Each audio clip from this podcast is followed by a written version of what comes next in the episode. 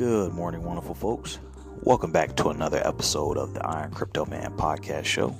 It's your host, Pat, and if you're stopping by for the first time, or if you're a new investor, feel free to click that referral link under the description of this episode, where if you sign up today with Webull and deposit just $1 into that brokerage account, you can earn yourself up to 12 free fractional shares. All right, folks, those 12 free fractional shares can be valued up to $30,000.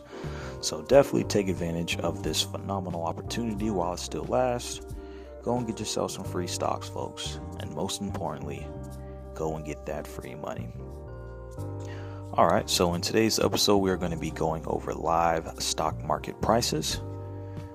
And we'll also be briefly talking about the last Fed meeting of 2023 and how you should prepare for it as an investor. So, if you have your notepads out, pens out, buckle up your seatbelt, folks, and let's prepare to educate ourselves. All right, so first up in the stock market as we're going through these indexes, we have the S&P 500.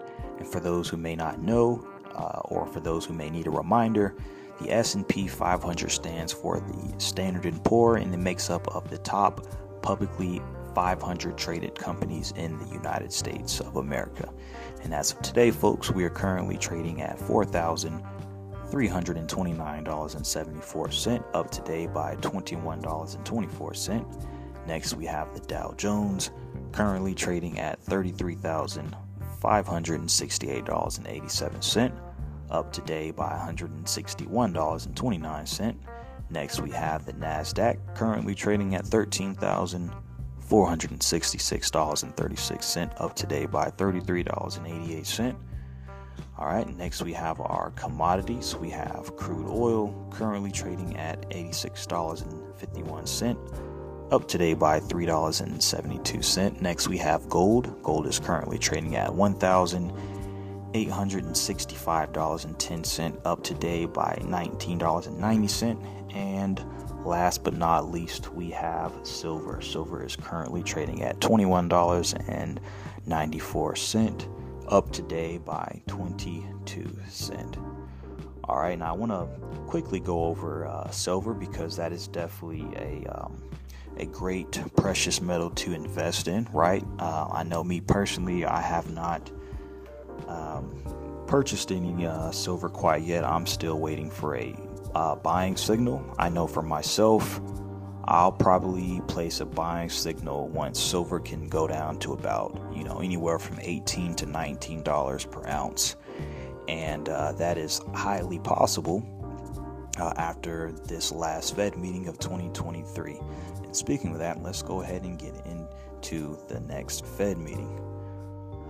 All right, so um, as you guys may already know from the last Fed meeting that was held September 19th through the 20th, the Feds decided not to raise interest rates. Okay, and that was before, you know, the past 11 Fed meetings where they consecutively raised interest rates, and then they put a pause on it in the month of September. And then the next Fed meeting is going to be held October 31st through November 1st. So, what does that mean as an investor for you and myself, right? So, uh, I've done quite a good amount of research into this Fed meeting, right? And a lot of analysis are predicting that the feds are going to indefinitely be raising interest rates, all right? And what does that mean for investors like you and myself? That just means that more than likely the stock market, we may see a bear market, right, from October throughout the remaining of this year, right?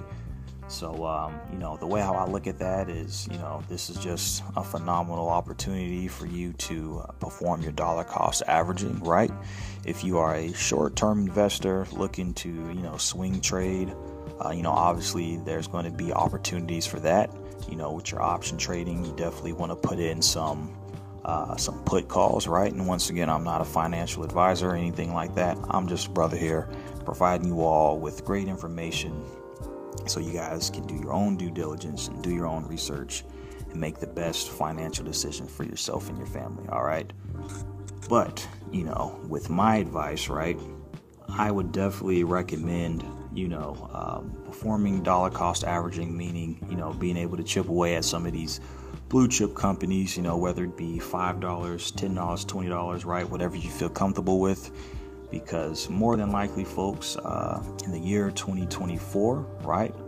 You know, uh, I, I may say the first and second quarter, they may still decide to raise interest rates because currently, you know, our inflation rate is about 5.5%, right? And the Fed's goal is to get to 10%. So we definitely have a long way to go before the Fed stop raising interest rates. So as long as the Feds are raising interest rates, you know, it's definitely going to be very painful for us as consumers, right? You know, uh, whether it be, you know, a, a dozen eggs or, you know, filling up your your car at the gas station, right? You know, prices are definitely going to uh, increase, right?